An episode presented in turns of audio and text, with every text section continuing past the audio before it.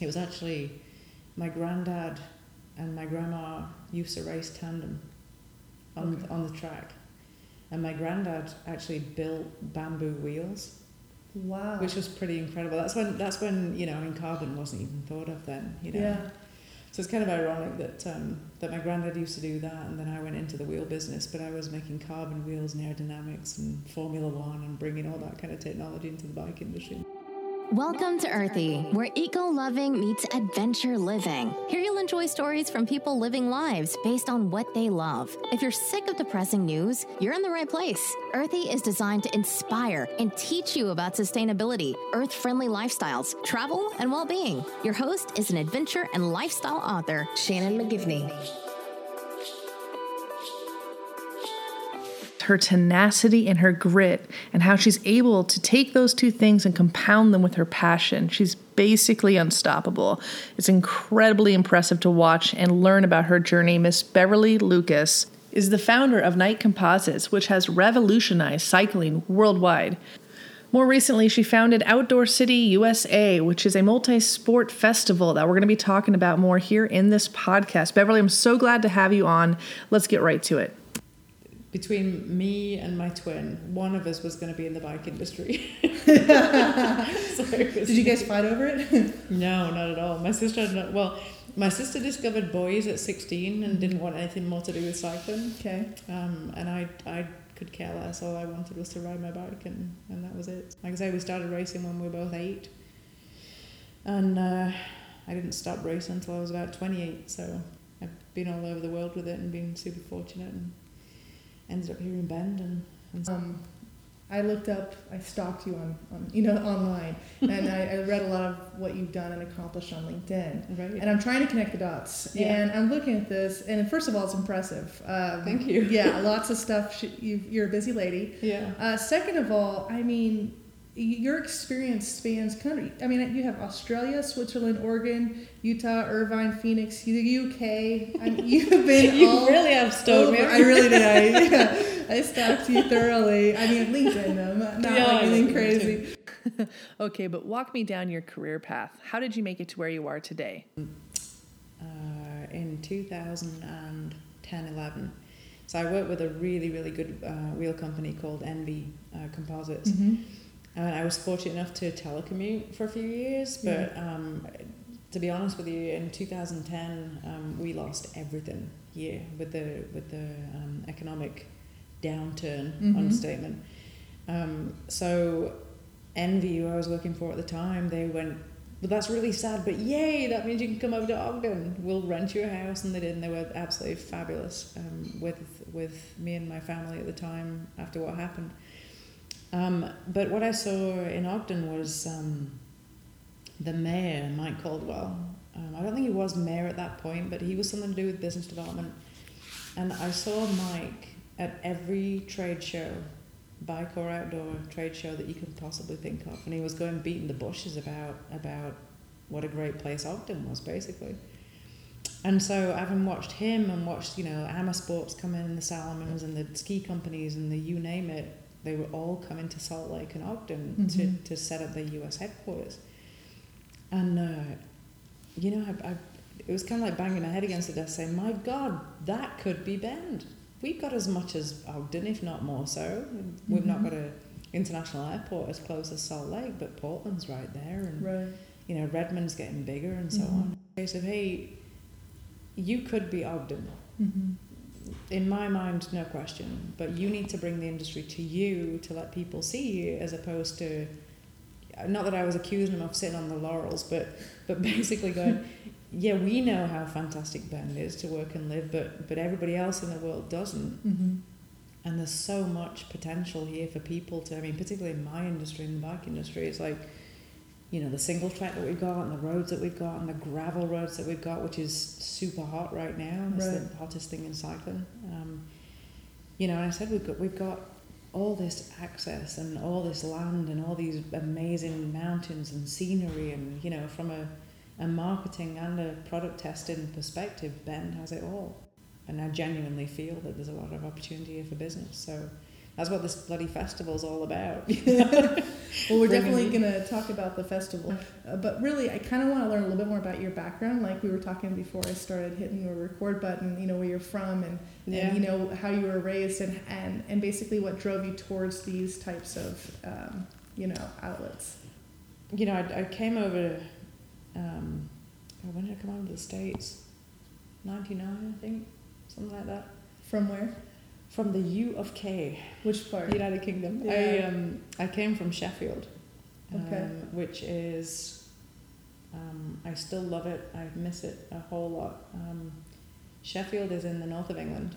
Um, population about three quarters of a million, something like that. Okay. It was renowned for cutlery back in the day, you know, and, and gardening shears and stuff like that, you know. And I think Sheffield is a, are really, really proud of that heritage, you know, and certainly I am. I, half my family were in the in the steel industry for sure, but um, but no, that's where I grew up, and I grew up um, again riding bikes and uh, riding with my twin sister, and I have two stepbrothers who were only interested from the sidelines and passing them bottles and stuff like that. Yeah. know? But um, But you said every day it was like part of your regimen. It was Mm. school, homework, music, and bike. It was like a chore. Like you have to check check the box. it was a chore sometimes. Well, sometimes it was the only way I could escape from the house, but uh, but no, my family took it really, really seriously, and um, so my my great uncle um, was a, a pretty famous frame builder, um, uh, Bob Jackson, and he was even. I mean, you can mention to the people who know you in the uh, in the U.S. and people go, "Oh my God, that's your relative! Wow!" You know. My Mhm. grandma was a racing cyclist. My granddad was a racing cyclist. That's how they met.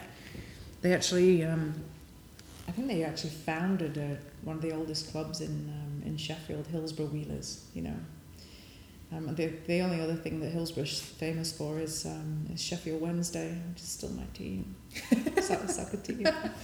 So did, were your parents also really, you know, entrenched with the sport, or did it skip a generation? No, it skipped a generation. It did. Absolutely, you know, So- pushed me into time trial and all that good stuff. so. Did you become a cyclist because you were a good girl and you were told to, or did you like immediately start to love it? How did that transition work where you chose it?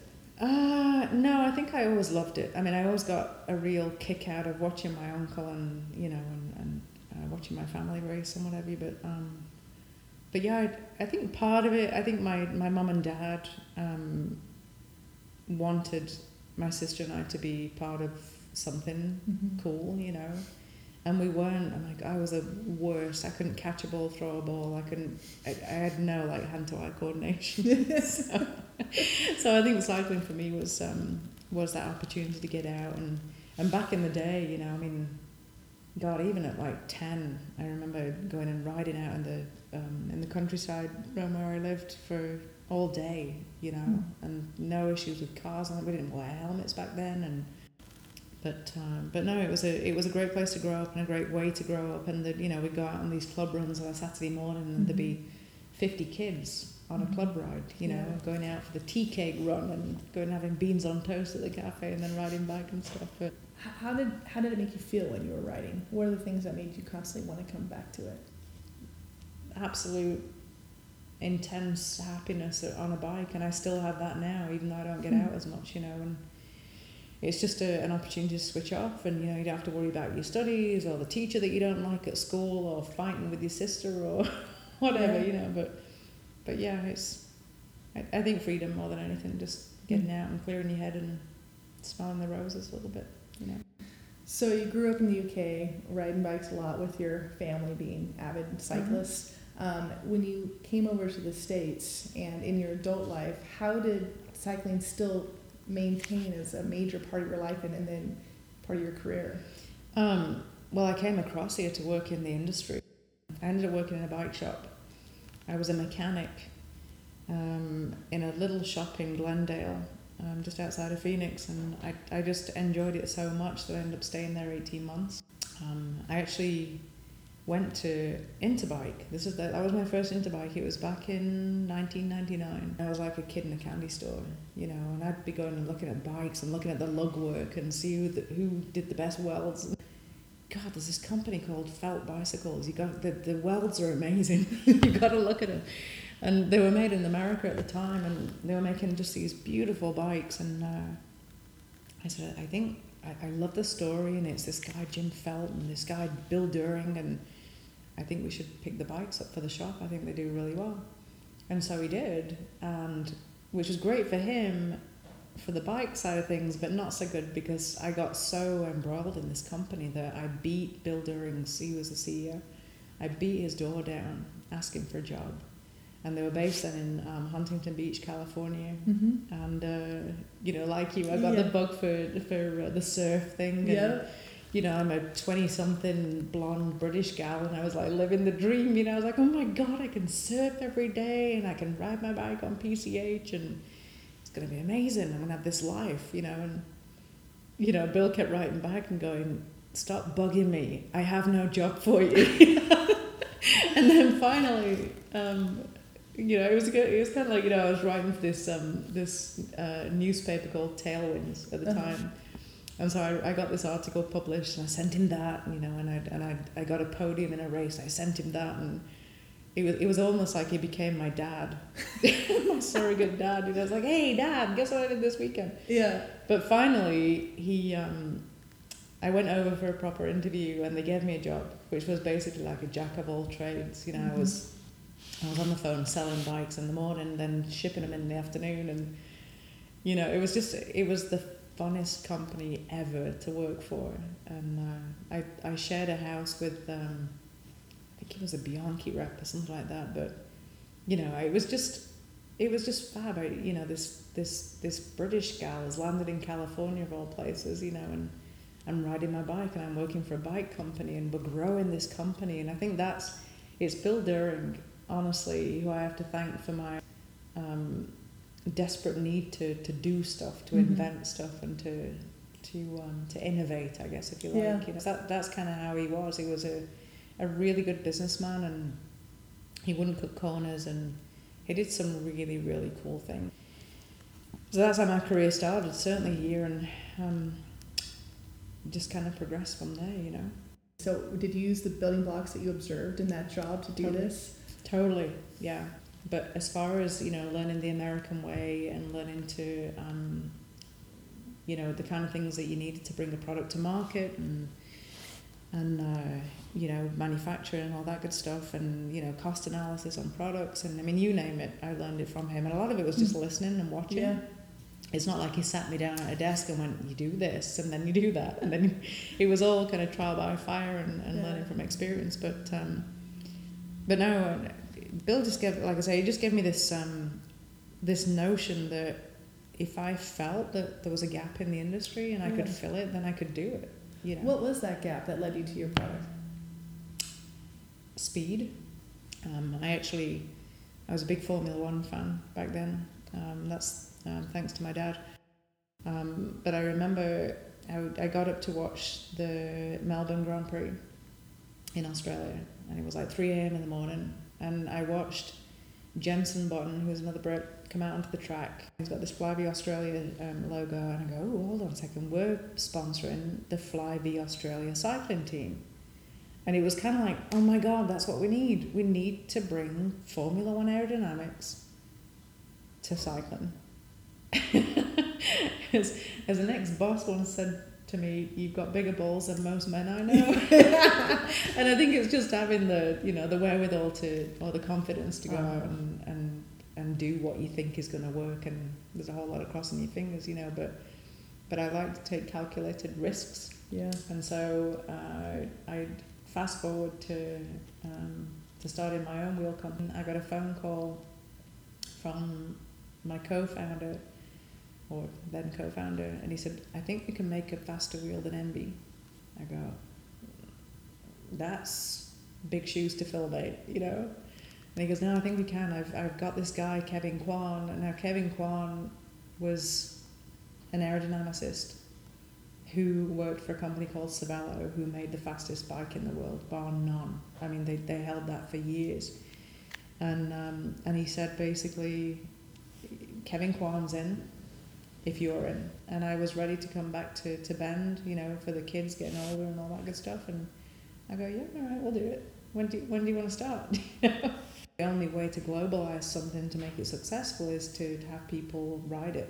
Mm-hmm. You know, and I can tell you that, I mean, whether it was felt bicycles or ENVE composites or, or Knight composites, for me, it was always, I know that if you ride this product, you're gonna buy it Mm-hmm. because it sells itself. I can give you all the marketing bump and all the, the numbers and the stats and the data and who's won on it and who's not and blah blah blah.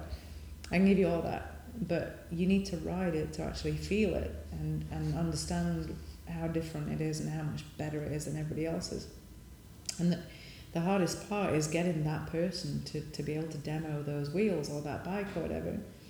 And I guess having been to trade shows for the best part of 20 years, you can never do that at trade shows. All you can mm. do is talk.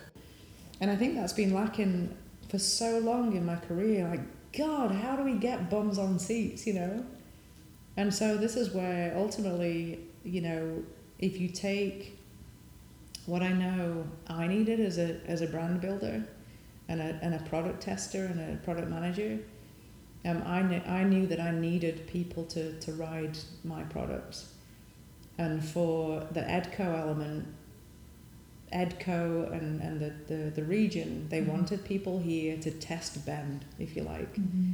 you know, and so bring everything together. And outdoor festival is a direct result of my um, frustration in not being being able to really truly test, have people test my products at an event, Mm-hmm. um, and and kind of you know how do we bring the industry to Central Oregon, um, and give them an audience, you know, the general public. What made you decide to broaden it outside of the biking world? You've clearly been entrenched in the cycling Mm. world, so why did you open it up to multi-sport? my family.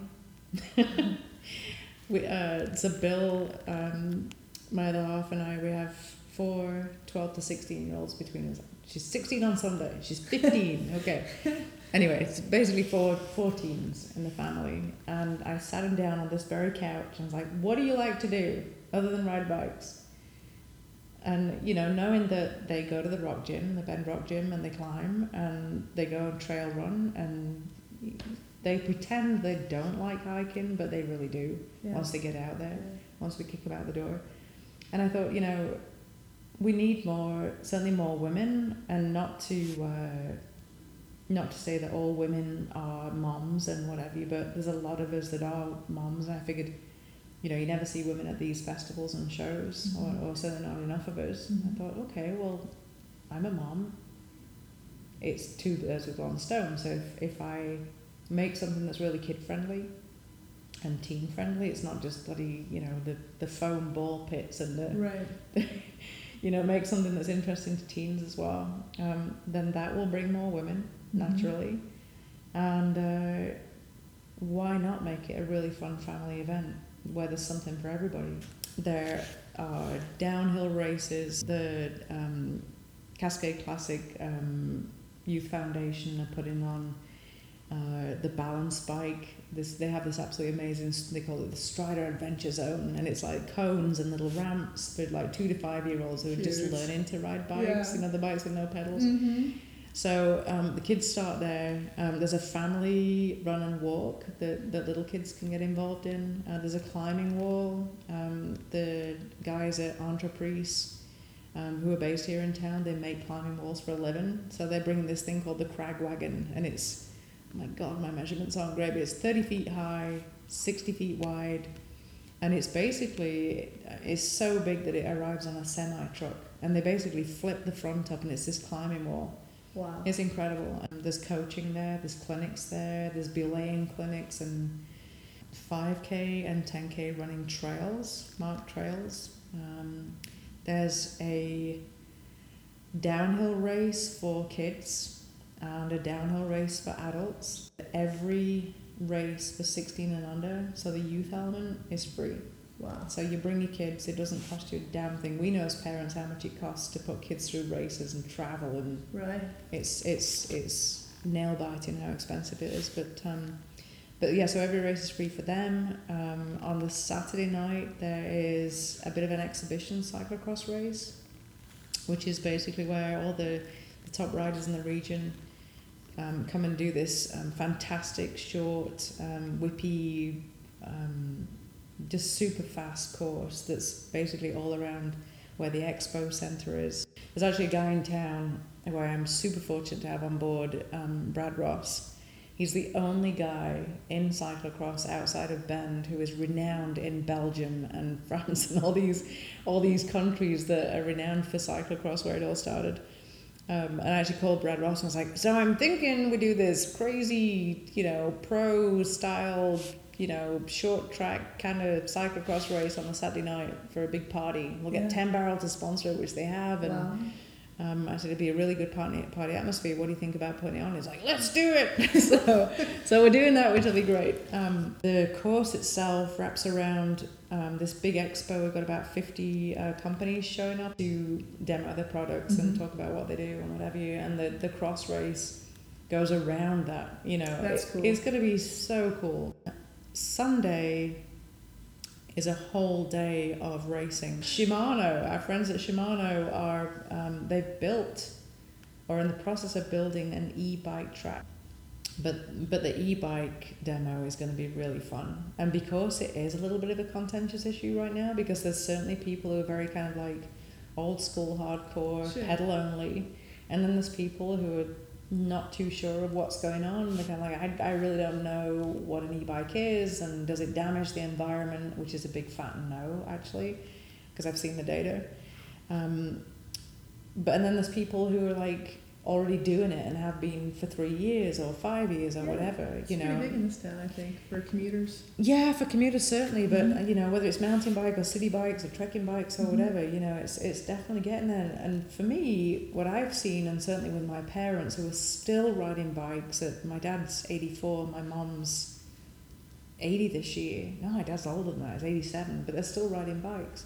Yeah. My dad needs a little bit extra help now, you know. So for people like him who are still physically fit, you know, Mm-hmm. um, but just needs a bit of help up the hills, it's brilliant for him. And you know, I think for anybody, it's getting them outside, it's getting them on bikes, it's getting them off the couch. What's not to like? you Yeah, know? the whole like purist dogma stuff. I, I think people get a little caught up Oh, sometimes. God, totally. But I think when it can introduce more people to a new experience, a new sport, a new form of being Yeah. healthy and getting away from all your technology and Yeah. outside, Mhm. I think that's a win all the way around. It's, if you're not tramping on the environment, then I think it's a win. Absolutely. Okay, so for those that are interested in going to the Outdoor City USA in Ben's um, 13th through the 15th, um, what do we need to know? Uh, where should they go for more information? So um, we have a great website with all the information on it, um, outdoorcityusa.com. Um, it's got registration open for all races. Um, and again, even if you've never raced before, there's something for you. Um, bring your kids. Again, 16 and unders are all free um, for everything. It's free to get in. Um, we are supporting two um, non-profits that are really close to my heart for sure, and that's um, Central Oregon Trail Alliance and Oregon Adaptive Sports. love them. I do too. Yeah, Yeah. they're awesome. So um, so check out their websites as well. I can't tell you the address, but you know it's they're, they're out there. Coda.org and OAS.org maybe. Yeah, Oregon Adaptive Sports. Is that what it is? Yeah. Okay, fair enough. Well, that's amazing. Well, I'm looking forward to going. I'll definitely be there. And Good. Uh, yeah, looking forward to seeing you there. Thank you so much for sharing your story and your time and all your experience. It's very inspiring to listen Thank to you how you bang much. down the doors and make things happen. Well, somebody has to. It might as well be me. But no, thanks for coming and thanks for talking to me today. It's been fun. Thanks for hanging with us. I hope you had a blast. If you know someone who would make a great guest on Earthy, or you'd like us to cover a specific topic, reach out at adventure-guru.org.